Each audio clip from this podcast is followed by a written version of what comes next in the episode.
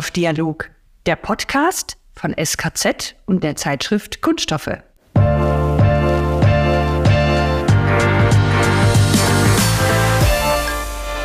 Herzlich willkommen zu unserer Sommerausgabe des Kunststoffdialogs. Mein Name ist Susanne Schröder und ich bin Redakteurin bei der Kunststoffe. Dieser Podcast ist ein Mitschnitt einer Podiumsdiskussion. Das Ganze fand Mitte Juni 23 auf der Molding Expo, der Fachmesse für den Werkzeug-, Modell- und Formenbau in Stuttgart statt. Ich hatte dort die Gelegenheit, gemeinsam mit meinem Kollegen Helmut Damm mit fünf bekannten Branchenköpfen zu diskutieren. Dabei ging es unter anderem um die Zukunftsfähigkeit des deutschen Werkzeug- und Formenbaus. Darum, was einen erfolgreich macht, Dinge, die Deutschland verpennt hat, und um Pferde. Ich wünsche viel Spaß beim Reinhören. Herzlich willkommen zur Golding Expo. Ich freue mich total, Sie alle hier zu sehen und ich freue mich auf eine tolle Gesprächsrunde mit spannenden Diskussionspartnern. Und wir machen das heute im Moderationsteam. Mein lieber Kollege Helmut Damm, Chefredakteur der Form und Werkzeug und Werkstatt und Betrieb. Und ich freue mich, dass wir zusammen loslegen können, Helmut. Genau, liebe Susanne. Ich freue mich auch sehr und darf dich auch kurz vorstellen. Susanne Schröder, Chefredakteurin von der Zeitschrift Kunststoffe. Und ich darf auch gleich weitermachen und äh, unsere Gesprächspartner vorstellen und beginnen möchte ich mit meinem Bandnachbar Christen Merkel. Er ist Gesellschafter und Geschäftsführer der AHB Merkel, bekannt für Hydraulikzylinder. Christen führt das Unternehmen, das heute 250 Mitarbeiter beschäftigt, gemeinsam mit seinem Geschäftsleitungsteam in zweiter Generation. Das Schöne ist, AAP Merkel feiert in diesem Jahr 50-jähriges Jubiläum. Lieber Christen, ich freue mich sehr, dass du Bestandteil unserer Runde bist. Vielen Dank. Ja, da mache ich gleich weiter. An Christens Seite sitzt Stefan Hoffmann, der nächste Geschäftsführer eines Familienunternehmens. Stefan Hoffmann leitet die Siegfried Hoffmann GmbH in dritter Generation als alleiniger Gesellschafter und als Impulsgeber versteht er sich aufs Werkzeugmachen und den Maschinenbau. Und mit vielen neuen Technologien. Forschung und Entwicklung ist auch ein wichtiges Thema in Lichtenfels. In unserer Mitte begrüßen wir Marco Reichle, Geschäftsführer beim Reichle Technologiezentrum, ein Unternehmen, das sein Vater gegründet hat. Äh, als Spezialist für Oberflächen verstehen sich die Reichles auf das Gravieren, Polieren, Strukturieren und Schweißen von Formen, immer mit Hilfe modernster Technologie.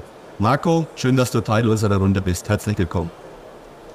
Ja, und daneben darf ich begrüßen Peter Pakula, unseren Herzblut-Werkzeugmacher, seit 30 Jahren im, im, Werkzeugbau tätig. Der Betrieb, der externe Werkzeugbau, hat heute 30 Mitarbeiter und wurde vom Großvater gegründet. Und äh, Peter leitet ihn heute gemeinsam mit seinem Bruder. Danke, dass du dabei bist heute, Peter. Quasi als letztes, weil du eigentlich gar keine Vorstellung benötigst, möchte ich Professor Dr. Thomas Soll begrüßen. Er ist Professor an der Hochschule Schmalkalden und Präsident des VDBF und seit vergangenem Herbst auch Escadis-Preisträger. Glückwunsch nochmal dazu. Schön, dass du als eine der Galionsfiguren der Branche auch hier bei uns in der Runde bist. Und äh, mit dir möchte ich eigentlich auch den Einstieg in diese Runde machen. Okay. Und ähm, ganz kurz, ich begleite jetzt die Metallbearbeitung seit 20 Jahren als Fachjournalist und ich bin der Meinung, dass der Werkzeug- und Formbau eine Branche ist, die in einem gewissen Widerspruch lebt. Und zwar auf der einen Seite genießt sie die höchste Wertschätzung, anerkanntermaßen eine High-End-Technologiebranche, bekannt als Befähiger von Serienprozessen, Hochpräzision, viel Know-how in den Mitarbeitern, in den Unternehmen und damit auch sehr anerkannt und eine Referenzbranche für Werkzeugmaschinenhersteller, die sich sagen, wenn meine Maschine im Werkzeug- und Formbau funktioniert, ist es wie ein Ritterschlag. Also alle Seiten sehen, dass es eine Hochtechnologiebranche ist und der Widerspruch dazu ist, dass eigentlich die Diskussionen um die Zukunft und um die, die Fähigkeit, sich auf moderne Herausforderungen äh, einzurichten, immer wieder diskutiert wird. Ist das eine richtige Wahrnehmung von mir, dass das, eine, dass das so ein Widerspruch ist? Kannst du uns dabei helfen? Ich kann es versuchen, Helmut. Also erstmal, das ist gar kein Widerspruch und alles, was du gesagt hast, ist richtig. Habe ich mich auch gefragt, wie, wie sieht das denn eigentlich aus? Und ich bin schon lange in der Branche unterwegs. Nicht nur, dass ich 86 mit meiner Lehre angefangen habe. Ich zitiere einfach mal, ne? Aufgaben des Werkzeugbaus ist damit die Bereitstellung von Betriebsmitteln für produzierende Unternehmen. Das ist ja das, was du gerade gesagt hast. Und nach wie vor zitiere ich auch nochmals, finde ich ganz spannend, ne? dass es einen ganzheitlichen Ansatz braucht, Erfolgsfaktoren, Organisation, Technologie. Der Werkzeug- und Formbau nimmt die Schlüsselposition innerhalb der industriellen Produktion ein. Zielgrößen, Peter, ne? Zeit, Qualität, Kosten. Und äh, woraus so ich zitiere, ist eigentlich ein Buch, das heißt Werkzeugbau mit Zukunft. Und dieses Buch Werkzeugbau mit Zukunft, das haben meine Kollegen geschrieben. Das war der Walter Ebersheim und der Fritz Glocke. Das sind wirkliche Größen. Und interessant ist, das haben die geschrieben vor genau Helmut 25 Jahren. Das heißt also, die haben vor 25 Jahren in diese Glaskugel reingeguckt und vor 25 Jahren haben die sich überlegt, wo muss sich der Werkzeug- und Formbau hinorientieren, um zukunftsfähig zu sein? Und das, was die Kollegen damals gesagt haben, Standardisierung, industrielle Produktionsprozesse, Ablauforganisation, das sind alles Dinge, damit hatten die recht. Viele Dinge haben wir mittlerweile viel, viel besser im Griff als vor 25 Jahren. Und dann der wichtige Punkt, den du angesprochen hast, was muss denn eigentlich in die neue Glaskugel rein? Was bewegt uns jetzt, damit der Werkzeug- und Formbau erhalten bleibt und zukunftsfähig ist? Da kommen wir sicherlich heute in der Runde noch hin. Wir sind die Schlüsselposition, ohne uns keine Produkte. Ja, es hat sich sehr viel getan. Wir sollten auch mal mit stolz erfüllter Brust durch die Gegend laufen. Ja, und ja, wir können sehr viel. Und ja, wir lieben Technik. Wir finden Technik geil. Und Technik und Innovation ist der Schlüssel für die Zukunftsfähigkeit. Damit gebe ich gerne wieder zurück ins Funkhaus. Eigentlich würde ich jetzt dem Peter Pakula gerne die Frage stellen, Technik ist geil, habe ich gerade gehört, lieber Peter. Ich meine, der Thomas hat jetzt so einen Rückblick auf 25 Jahre gemacht. Du bist ja seit 30 Jahren dabei. Würdest du heute noch mal einen Werkzeugbau gründen? Guten Morgen, liebe Susanne. ich freue mich nicht dabei sein zu dürfen. Sie hat mir ja schon gesagt, was ungefähr vorkommt, aber ob ich jetzt noch mal gründen würde. Wir sind jetzt auch in dritter Generation und die vierte ist jetzt seit zwei Jahren auch mit implementiert, so dass wir schon die Hoffnung haben, mit dem Formbau weiterzumachen. Wir werden sie auch beratend unterstützen. Aber ob ich es heute nochmal tun würde, kann ich dir aus dem Stegreif leider so nicht sagen. Es gibt viele Dinge. äh, Den Vormittag sage ich ja, absolut geil, das, was wir machen. Bin immer wieder begeistert. Wir waren ja vor kurzem bei dir zu Besuch und da sagtest du, oh, heute ist ein Werkzeugverpuff. Da standen uns allen die Tränen in den Augen. Das, das fand ich so leidenschaftlich irgendwie. Ja, aber jetzt auch für meine Mitarbeiter eben, wenn du, wenn du Konstrukteur bist und du weißt letztendlich vom Rechner nicht, äh, wird so funktionieren, wie wir uns das vorstellen und dann kommt so raus, wie es sein soll. Das ist schon, schon so, dass man Pipi in die Augen bekommt, ja. Guck. Ja. Ich meine, Frage an den Stefan Hoffmann. Ich könnte jetzt ja sagen, du hast dir deinen Job ja auch nicht ausgesucht. Der ist dir ja eigentlich auch in die Biege gelegt worden, oder? Wie, wie geht's dir denn? Würdest du Werkzeugbau gründen heute? Ja, würde ich machen. Würde ich machen, weil ich absolut überzeugt bin, dass egal wie die, wie die Radbedingungen auch sind, mit einer wichtigen Herangehensweise auch der Werkzeugbau in Deutschland noch Zukunft hat. Du bist ja auch nicht nur Werkzeugmacher, du bist ja auch Maschinenbauer. Du bist ja auch immer am gucken, was es noch für Dinge gibt, oder? Ja, das ist, das ist vielleicht auch ein Punkt, wo vielleicht gibt es den über den reinen, den reinen Formelbau. Vielleicht muss das Betriebsmittelumfang umfänglicher dann noch für den Spritzguss oder für die Produktion geliefert werden. Ne? Weil letztendlich will der Kunde gar kein Werkzeug. Der Kunde will produzieren, er will Teile. Und letztendlich braucht er nur irgendjemand, der ihn befähigt zu produzieren. Und solange wir noch irgendwie Produktion in Europa, Deutschland haben, dann wird es da auch irgendwelche Firmen geben, die da Betriebsmittel liefern. würde ich gerne mal jetzt mit dem Christen drüber reden, weil Qualität ist ja ein ganz zentraler Punkt in eurem Unternehmen. Das ist ja das, was euch natürlich auszeichnet. Und vermutlich stellt ihr auch eine gewisse Tendenz dazu fest, dass Qualität gerne angenommen wird, aber über den Preis immer wieder diskutiert wird. Ja, also wir haben, das war mein Vater 1973, schon von Anfang an entschieden, über Qualität verkaufen zu wollen. Ich glaube, wir wären heute nicht da, wo wir sind, wenn wir den Weg verlassen hätten. Und wir reden jetzt über Veränderungen in der Zukunft und es gab Veränderungen in der Vergangenheit und wenn man zurückblickt, glaube ich, und das ist vielleicht auch ein bisschen das Frustrierende für uns und unsere Kunden, dass die Wertschätzung, die in der Qualität erfahren soll, der einfach nicht mehr da ist. Ja, also man will sehr gerne, man nimmt es mit. Also ich sage, man nimmt die Qualität hin, wenn der Preis dann irgendwie auch noch in Ordnung ist. Und das ist halt die Spagat, den kann man machen bis zu einem gewissen Punkt.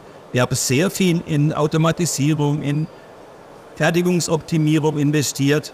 Aber es ist sehr frustrierend, wenn du immer nur über den Preis verkaufst. Also wir liefern wirklich, du hast es erwähnt, Kunde sagte aus den USA mal zu mir, seit ich euer Produkt einsetze, my headache is gone. So wir versuchen ja über ein Rezept schreibungspflichtig unser Produkt zu verkaufen, weil wir sagen, das Kopfweh ist weg. Aber das zählt am Ende des Tages nicht, weil der Entscheider oft nicht der ist, der damit arbeitet, weil der Entscheider oft nicht der ist, der das technische Verständnis hat. So, also in gewisse Frust kann ich leider nicht ganz verstecken heute. Ja, aber wir müssen damit umgehen. Das ist der Punkt, wir müssen einfach klarkommen mit. Ja, ich meine, das ist schön. Die Qualität ist ja sicherlich auch was, wo wir sagen, okay, das können wir, da sind wir wahnsinnig gut. Und es gibt ja Sachen, die können nur wir, höre ich immer wieder, auch hier in dieser Halle. Wenn ich jetzt immer das Stefan Hoffmann, euer Betrieb hat sich kontinuierlich weiterentwickelt und, und ist einfach sehr erfolgreich. Erzähl du mir doch mal, was unterscheidet einen erfolgreichen und einen nicht erfolgreichen Werkzeugbau? Was ist denn euer Geheimnis gewesen? Also erstmal will ich nicht unterschreiben, dass das jetzt aktuell sehr erfolgreich läuft bei uns, sondern der Marktsituation angepasst, würde ich mal sagen. Und von daher ist es auch schwer, dann entsprechend die Frage auch zu beantworten, was jetzt ein erfolgreiches Werkzeugbauunternehmen ausmacht. Letztendlich, das greift vielleicht auch ein bisschen dieses Thema mit Kostenqualität jetzt wieder auf. Bin ich aber überzeugt, dass wir, egal wer das hier in der Halle an Ausstellern ist, ob das jetzt Deutschland, Österreich, Schweiz ist, Portugal, Italien, also alles, was jetzt hier so im europäischen Raum ist, dass wir nicht über den Preis letztendlich die Sache gewinnen können. Ne? Und es ist dann dieser Spagat, der da entsteht. Also diese Qualität, die wir irgendwo so als Standard gesetzt haben, äh, die vielleicht auch teilweise auch notwendig ist in, in vielen Bereichen, dann da auch, aber vielleicht trotzdem gar nicht wertgeschätzt wird und gezahlt wird. Und wir werden es immer schaffen, wenn der Kunde von uns irgendwas mitbekommt, sei es jetzt Qualität, sei es irgendeine Lösung, sei es irgendwas Innovatives, was er irgendwo anders nicht bekommt, dass er dann das irgendwo für sein Betriebsmittel mehr zahlt. Und das wird zukünftig, glaube ich, noch mehr der Erfolgsfaktor sein oder das sein, wo man dann äh, noch bestehen kann, wenn ich dieses mehr mitliefere. Vielleicht kann es dann die Qualität sein, vielleicht kann es dann irgendwie was Einmaliges sein, was ich irgendwie geschützt habe und gar kein anderer äh, liefern kann. Oder ist es irgendwas, wo der Kunde ein Problem hat, was er vielleicht gedacht hat, das lässt sich nie lösen, aber er durch das Betriebsmittel dann jetzt gelöst ja, bekommt. Thomas Säul, du hast ja schon lange einen guten Blick auf die Branche. Du hast vorhin gesagt, einleiten, man kann ja wirklich mal mit stolz geschwellter Brust sagen, was wir alles können. Wo sind wir denn die besten, größten, tollsten? Also es ist ja heute schon des Öfteren gefallen, als ich fasse fass noch mal kurz zusammen. Der, der, Christen sagte, Qualität ist ein wichtiges Thema. Der Peter Bakula unterstützt das auch. Qualität, Betriebsmittel. Also kurzum, welche Qualität muss denn eigentlich ein Betriebsmittel haben? Das ist ja die interessante Fragestellung. Also der, das hat ja äh, Stefan aufgesagt, äh, eigentlich will der Kunde gar kein Werkzeug. Das, was er haben will, ist ein qualitativ richtiges Bauteil, zu einem für sich gewünschten Preis, sagen wir es mal so. Diese, dieser Punkt der Qualität macht sich meines Erachtens an dem Punkt fest, Reproduzierbarkeit, Reproduzierbarkeit, Reproduzierbarkeit. Also jedes Werkzeug, was nicht auffällig ist als Betriebsmittel in der Produktion, weil das die Teile liefert in der richtigen Qualität, wie an der Perlenschnur gezogen, immer in der richtigen Spezifikation des Bauteils, was ausfällt, das ist eigentlich der Ausdruck unserer Qualität. Und ich glaube, das ist ein Punkt, wo wir noch mehr mit punkten müssen, dass wir auf diese Qualität nachweisen, dass wir ein valides Produktionsmittel haben, was nicht nur irgendwann mal zufällig und auch schwankend eine bestimmte Produktqualität ausspuckt, sondern dass du kannst dich darauf verlassen, Peter Fakula, ich meine, du bist auch ein erfolgreicher Werkzeugmacher und was ich mitbekommen habe in unserem Gespräch, aber ist ja, dass du dein Produktportfolio auch schon ganz stark umkrempeln musstest. Du warst mal äh, in Sachen verpulte Teile unterwegs und musstest das ändern, aber du hast ja so ein Händchen dafür, wo, wo ab was geht, oder? Womit überzeugst du deine Kunden? Naja, was heißt, ich habe ein Händchen dafür? Also, ich will es mal mit dem Wind vergleichen. Also, gerade da, wo der Wind herkommt, da wehen wir auf lang. Natürlich musst du dir jeden Morgen immer wieder überlegen, was mache ich, welche Veränderungen kann man machen. Wir haben aus Vaters kommen wir aus dem Elastomerbereich, haben da viele Faltenbälle für gebaut, sind dann in den, in den eigentlichen Kunststoffbereich reingewachsen, äh, immer wieder Veränderungen, jede fünf bis zehn Jahre was anderes gemacht, wo wir rückblickend sagen, oh, war das vielleicht auch der richtige Weg? Haben wir das falsche Pferd gefunden, auf dem wir sitzen? Aber ich bin immer noch stolz darauf, dass es uns gibt, werde auch weiter versuchen, mit dem alles, was kommt, das richtige Pferd zu finden. Und wir wissen, selbst wenn wir auf einem drauf sitzen und es galoppiert im Moment ganz gut, äh, müssen wir rechts und links schon wieder gucken, ob es nicht noch ein anderes Pferd gibt, äh, mit dem wir mitlaufen können. Ich könnte aber auch sagen, deine Flexibilität ist einfach auch deine Stärke. Ja, gut, Dass du einfach dich dann auch spontan auf den Markt und die Bedingungen einstellst und da immer die auf Antenne bist einfach, oder? Das sehe ich auch für uns als absolute Stärke an, dass wir immer wieder flexibel, wir haben schmale Strukturen bei uns, wir können ähm, auf einem schmalen Weg sagen, okay, wir verändern uns in andere Richtung. Das Natürlich hört sich fast agiler. Natürlich bedeutet das, die Mitarbeiter mitzuziehen und die dann auch sagen, ja, was haben die Jungs denn jetzt schon wieder vor? Aber wir müssen einfach auch auf den Markt reagieren und das tun wir. Marco, wie beurteilst du die Stärken des Werkzeug- und Formenbaus? Also ich bin da völlig bei dir, was das Thema Geschwindigkeit, Schnelligkeit, Flexibilität und Agilität belangt. Du hast gerade auch gesagt, also wir das auf die Welt reagieren. Wir bekommen ja keine Zeit mehr. Weder von unseren Kunden noch von uns, ich sag mal, gesellschaftlich mit unseren Mitarbeitern darauf einzustellen. Es ist bei uns im Unternehmen mein eigentlich Gefühl in so einem Dauerveränderungsprozess an sich stetig dran ist. Und eine der hohen Herausforderungen ist das genau mit seiner Mannschaft dahinter auch tatsächlich umsetzen zu können und eigentlich gesagt auch mental die Mannschaft dahinter, die Mitarbeiter nicht zu überfordern. Denn wir sind in so einem ständigen, regelmäßigen, in der dem Markt hinterherrennen. Und ich glaube, eine der großen Stärken muss definitiv heißen, auch für die Zukunft nicht nur zu reagieren auf den Markt, denn letzten Endes rennen wir dann immer dem Markt hinterher unseren Kunden, sondern zu agieren. Wenn wir die letzten 10, 20 Jahre immer nur das getan hätten, wo wir gut waren, dann wären wir heute nicht 80 Mann, sondern dann wären wir heute 15 Mann oder uns gäbe es gar nicht mehr. Kann ich glaube für jeden Vollbau mitzugeben. Jedes Jahr versuchen, dass wir eigentlich agieren auf den Markt, auf die Kunden ein, zwei, drei oder sogar fünf Jahre im Voraus gehen. Und das sind natürlich auch oftmals mit großen Risiken, unternehmerischem Herzblut aber auch, denn letzten Endes solche Ideen lassen sich nicht über ein Controlling äh, in ROIs und Co. ausdrücken, sondern ja, man macht's, aber letzten Endes ist es oftmals eine unternehmerische Bauchentscheidung zu sagen, ja, wir glauben dran, dass der Markt XY an sich benötigt, man da in Vorinvestitionen geht, um tatsächlich dann auch erfolgreich in mehreren Jahren sein zu können. Denn letzten Endes, ob mit dem schnellen Pferd, das du hast, das Problem heutzutage ist ja, nicht nur die anderen 100 Unternehmen haben oftmals leider auch gar nicht so schlechte Pferde, sondern auch auf anderen Kontinenten und auf anderen Kontinenten rennen an sich die Pferde teilweise einfach deutlich schneller. Auch an sich politisch an sich oftmals mitgewollt über Subventionen etc. Sodass wir da eigentlich oftmals vielleicht gar nicht das schnellste Pferd sein können, sondern letztendlich wirklich jeder seinen Weg da finden muss, um an sich durch beim Pferderennen wirklich seinen Weg nach vorne durchzukommen. Christen, ich sollte dich ja nicht fragen, ob du einen Werkzeugbau gründest, aber ich würde jetzt sagen, ich gründe einen und du kennst die Branche sehr lange. Was auf welches Pferd soll ich denn setzen oder welche Fähigkeiten soll ich denn mitbringen, damit das was wird? Ich glaube, wenn man grundsätzlich, jetzt rede ich nicht unbedingt vom Formbau, aber grundsätzlich eine Idee hat, begeistert ist schon was. Also ich rate dringend ab, irgendwas nachzumachen, was woanders funktioniert. Weil ich habe mal in einer Firmenpräsentation den Kercher Hochdruckreiniger gehabt und eine Kopie aus Asien.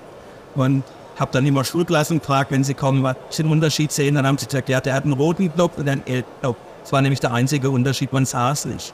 Haben gesagt, der Unterschied dahinter ist, dass der, der kopiert, warten muss, bis Kercher wieder eine neue Idee hat. Und erst dann kann man kopieren. Und das haben wir jetzt vorhin auch gehört, das ist man aber immer hinter der Welle, da rennt man immer hinterher. Und es gibt bei Pferderennen halt auch die, die am Schluss ankommen. Ja? Und ich glaube, die Idee ist einfach, ja, Gedanken zu machen, was könnte meinem Kunde helfen. Also wir Also versuche bewusst unsere Ingenieure dazu zu bringen, zu sagen, setzt euch in eure Kunde, versetzt euch in eure Kunde, was könnte denen helfen?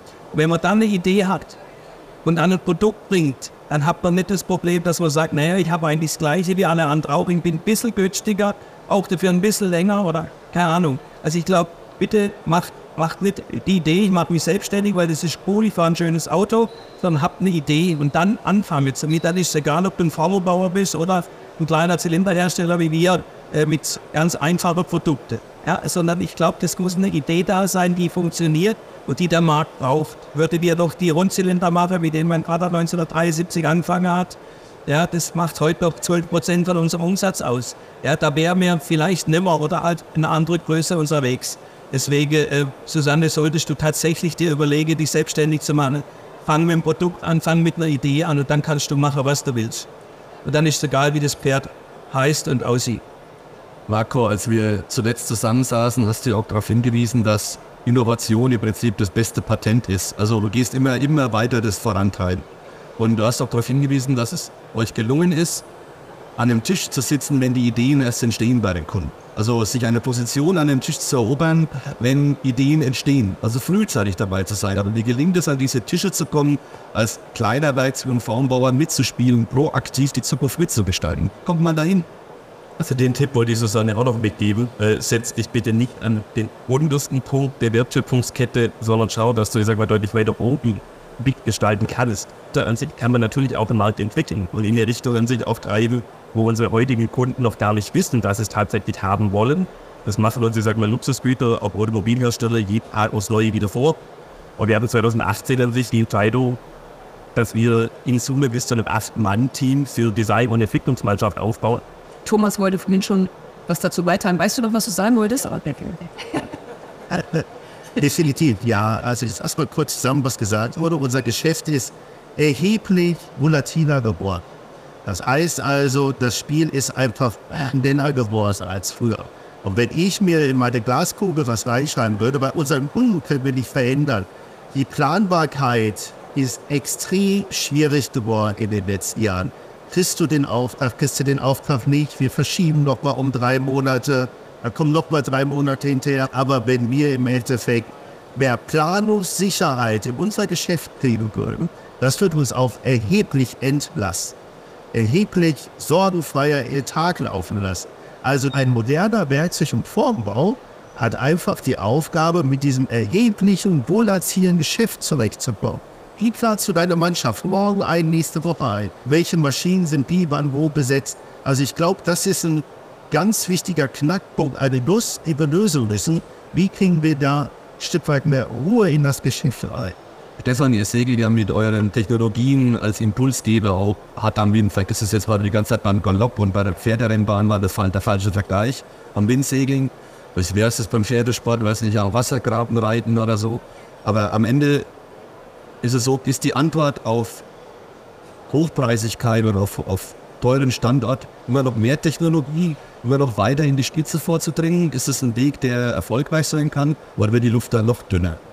Wenn noch mehr Technologie rein Ob es jetzt wirklich mehr Technologie ist, weiß ich nicht. Für manche Probleme oder neue Produkte, die dann irgendwie kommen sollen, ja.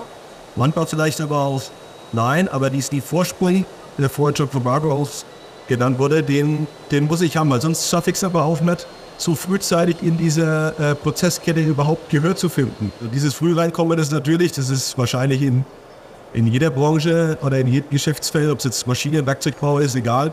Das ist dann schon ein Schlüssel oder kann ein Schlüssel zum, zum Erfolg sein, ne? weil dann gestalte ich mit. Äh, anders bin ich der, der, der irgendwie ausführt. Also es ist ein Jonglieren zwischen ganz vielen Feldern und ein Punkt, wir schwang jetzt immer mal ab und zu wieder mit, ist auch der internationale Wettbewerb. Stefan, an dich die Frage. Ja, ich meine, du hast jetzt vor kurzem in Lichtenfels ein neues Werk eröffnet, wo ich sage, wow, cool. Warum machst du das eigentlich? Ne? Wir haben schwierige Standortbedingungen mit Deutschland, oder?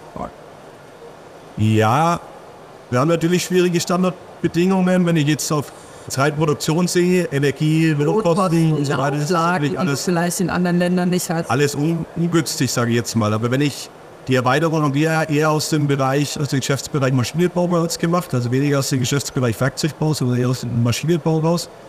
Und gerade auch in dem Maschinenbau, Maschinenentwicklung, habe ich natürlich einen großen Anteil, wo ich entwickeln muss. Also wo ich dann Köpfe brauche, die sei es Elektrotechnik, Programmierung, Konstruktion, mechanische Seite, sich da Gedanken machen und unabhängig jetzt von den, von den Kostenstrukturen, die wir da auf der Seite äh, an Low-Cost, die für solche Mitarbeiter da haben, ist natürlich trotzdem die Fähigkeit und der Output äh, an Qualität und Leistung da grundsätzlich, grundsätzlich gut.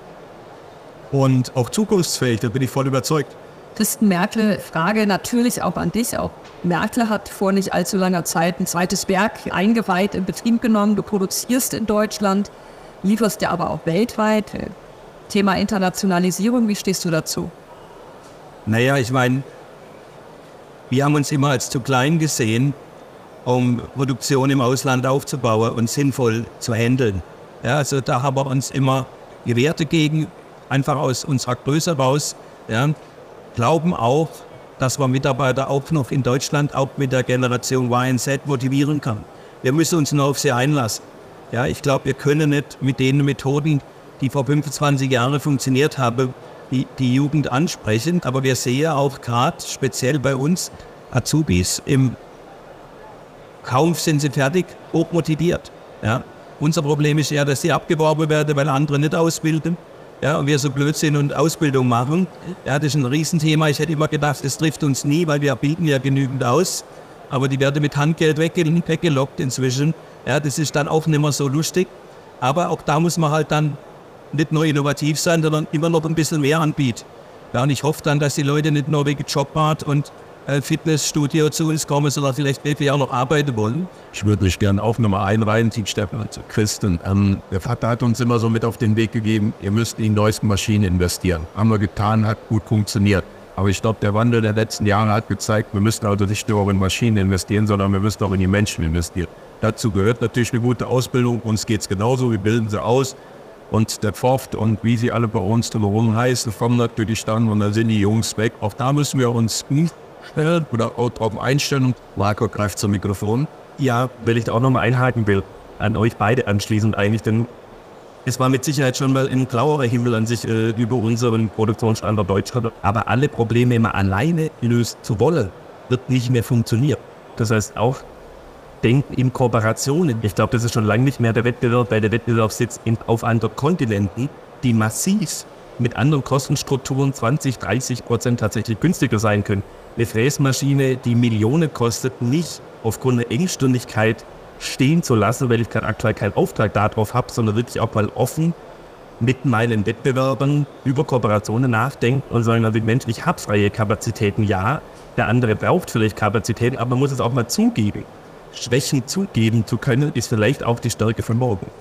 Aber Peter Pakula, die Zusammenarbeit, da haben wir auch mal drüber gesprochen, dass du gesagt hast, es ist verdammt nicht einfach, die Maschinenauslastung so hinzukriegen, dass sowas auch unproblematisch möglich ist, oder? Möglich, ja. Wir haben es auch vor circa zehn Jahren versucht. Da hat es nicht funktioniert, weil wir mit dem Formbau immer auf einer Welle geschwungen sind. Aber die Situation seit Jahren oder seit zwei bis drei Jahren ist definitiv anders dass auch wir die Gespräche hier führen um uns miteinander. Äh, alleine definitiv werden wir es nicht schaffen. Wir schaffen es im Verbund. Andere Länder zeigen uns das.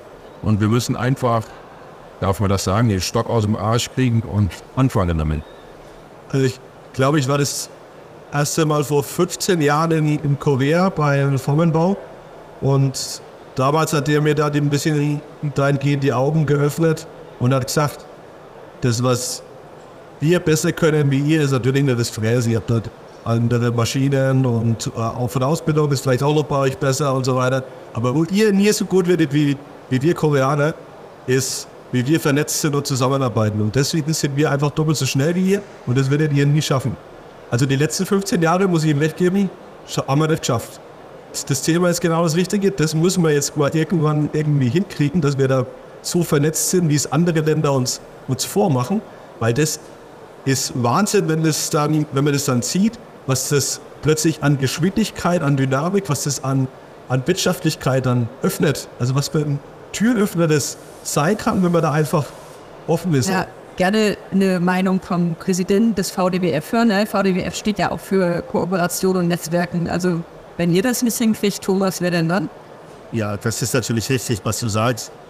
Der Wille ist ja da zur Kooperation, hast du auch gesagt, Peter. Man müsste sich ja jetzt erstmal fragen, warum scheitert es und warum macht es die anderen besser?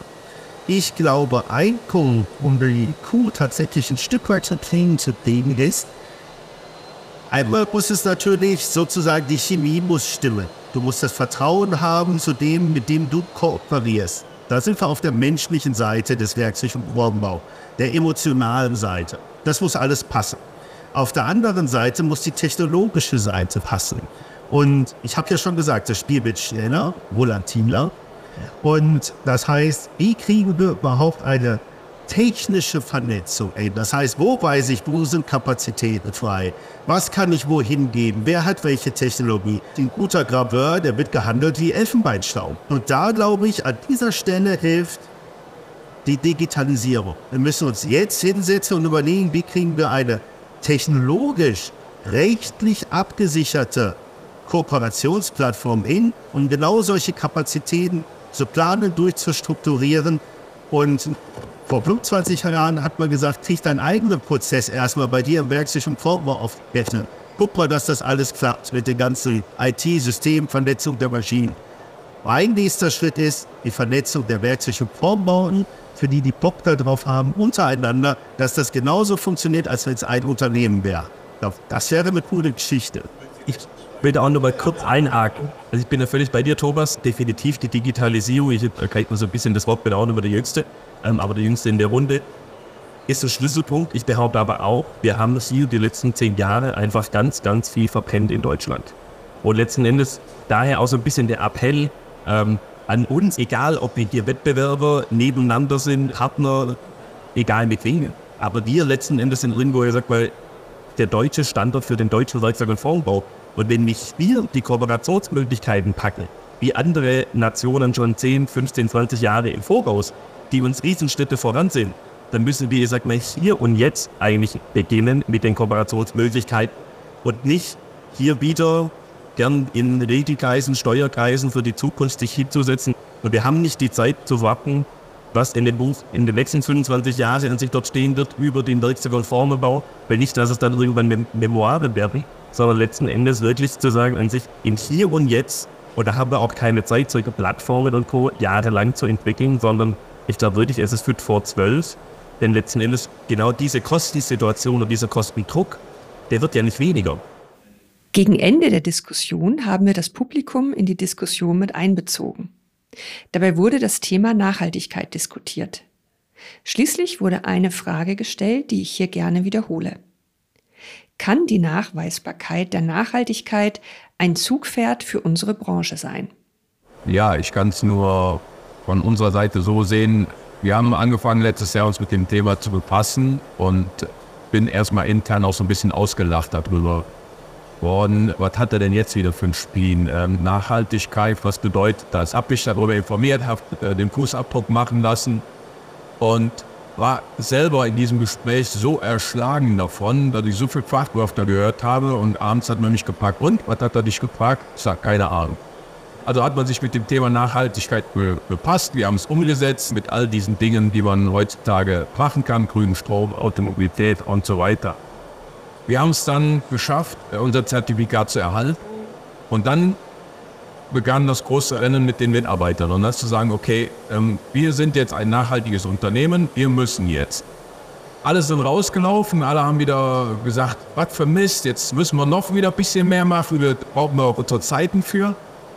Naja, habe ich gedacht, lass erst mal 24 Stunden drüber schlafen. Zwei Tage später kamen die ersten Ideen. Wir brauchen für die Elektrodenableitung keine Papiere mehr ausdrucken. Wir können das Wasser aus den Kompressoren nutzen, müssen was filtern. Ja, nein, die Fragen wurden innerhalb einer Woche geklärt. So hatten wir auf kurzer Zeit einige Dinge umgestellt zum Thema Nachhaltigkeit. Ich bin auch keiner, der sich auf die Straße klebt, aber trotzdem denke ich, es ist wahnsinnig wichtig, dass wir alle darüber nachdenken. Ich glaube, wir sollten alle anfangen, etwas zu tun.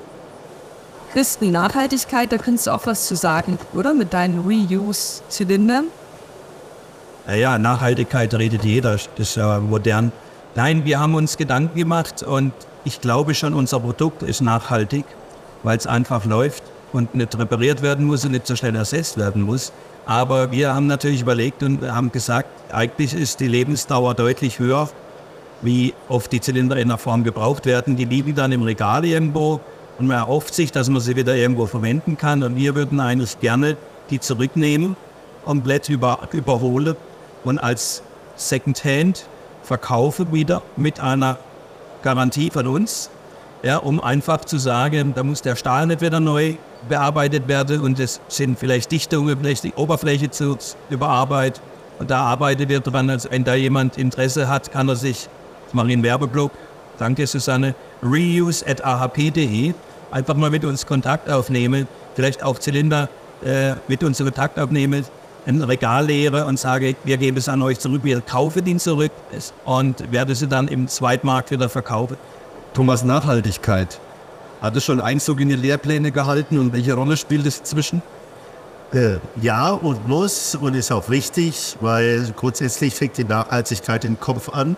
Ja, also für mich ist eigentlich der erste Schritt der Nachhaltigkeit, dass ich die richtigen Leute bei mir im Betrieb habe, die das nicht als Last sehen, sondern als eine Notwendigkeit sehen in der Umsetzung. Und das heißt also, ich muss meine bestehende Mannschaft und meine kommende Mannschaft, die muss ich nicht dahin einschwören, sondern die müssen kommen und sagen, ja, das ist ein Selbstverständnis. Nachhaltigkeit heißt ja einfach, ich vermeide bestimmte Sachen, die man nicht kauft, überflüssiges.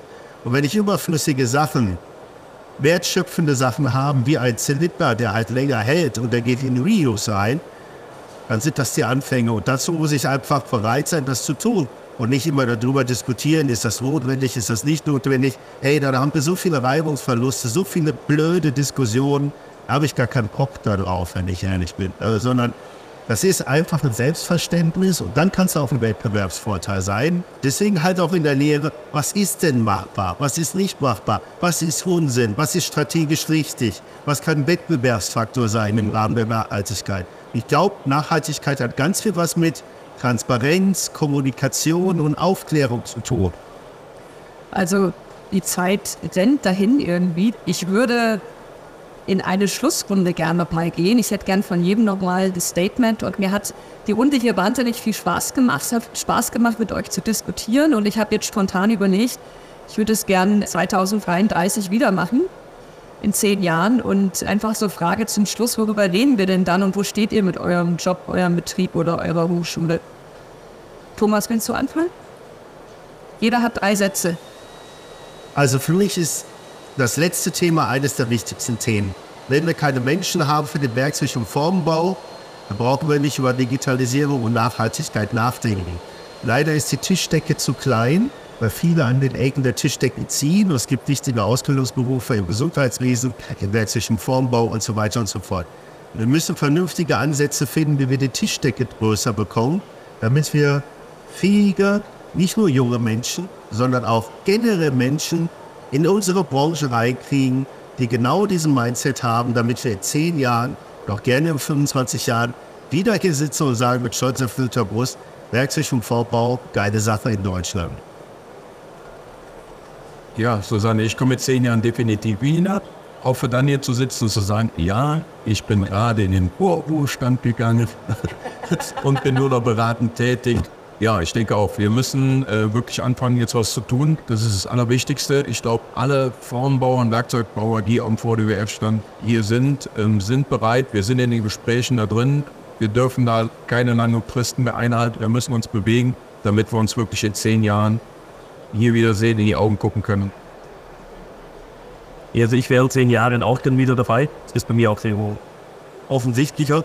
Ich glaube aber auch, dass wir mit leider wenigen Playern im Workering Formbau in zehn Jahren diskutieren werden, als wir es heute tun können. Und letzten Endes, worüber werden wir diskutieren? Ich glaube, wie wir den steinigen Weg der nächsten zehn Jahre, als sich dort gemeinschaftlich unter wir es in Deutschland, als sich geschafft haben zu meistern im globalen Wo wir uns da wirklich durchkämpfen zu können, über Innovation, über nachhaltige Dinge, und uns, glaube ich, aber auch die nächsten zehn Jahre nicht vollkommen der Nachhaltigkeit unterwerfen können, ja, ich bin natürlich auch wieder gern mit dabei, Susanne.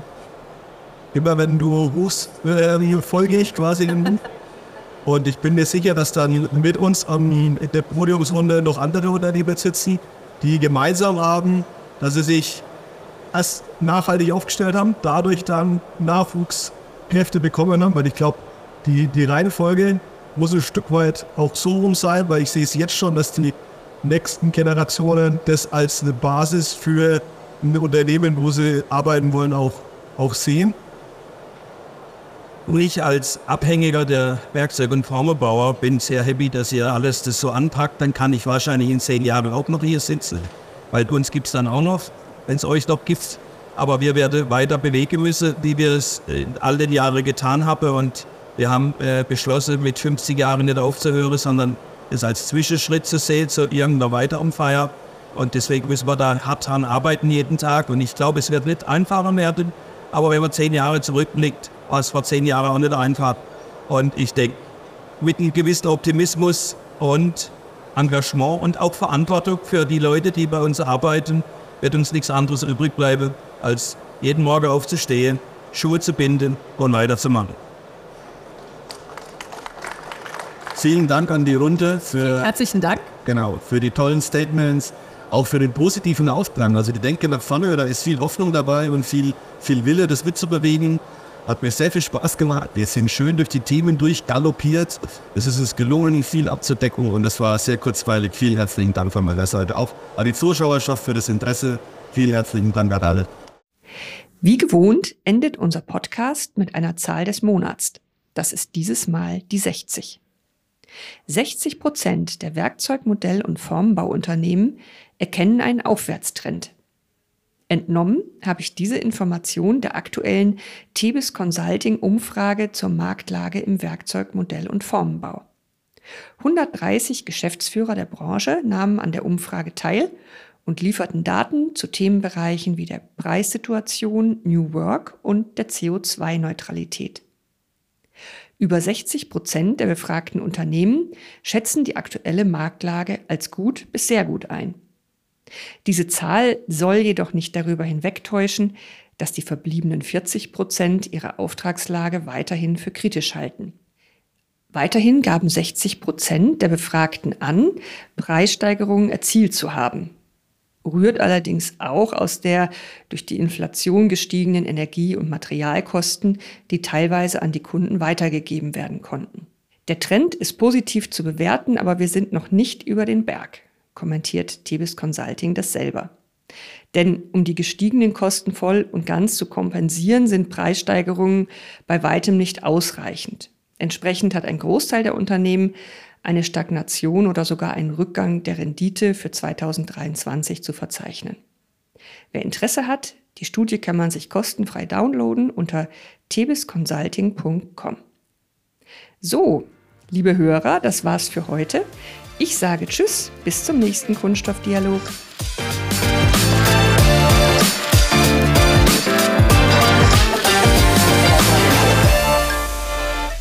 Kunststoffdialog, der Podcast von SKZ und der Zeitschrift Kunststoffe.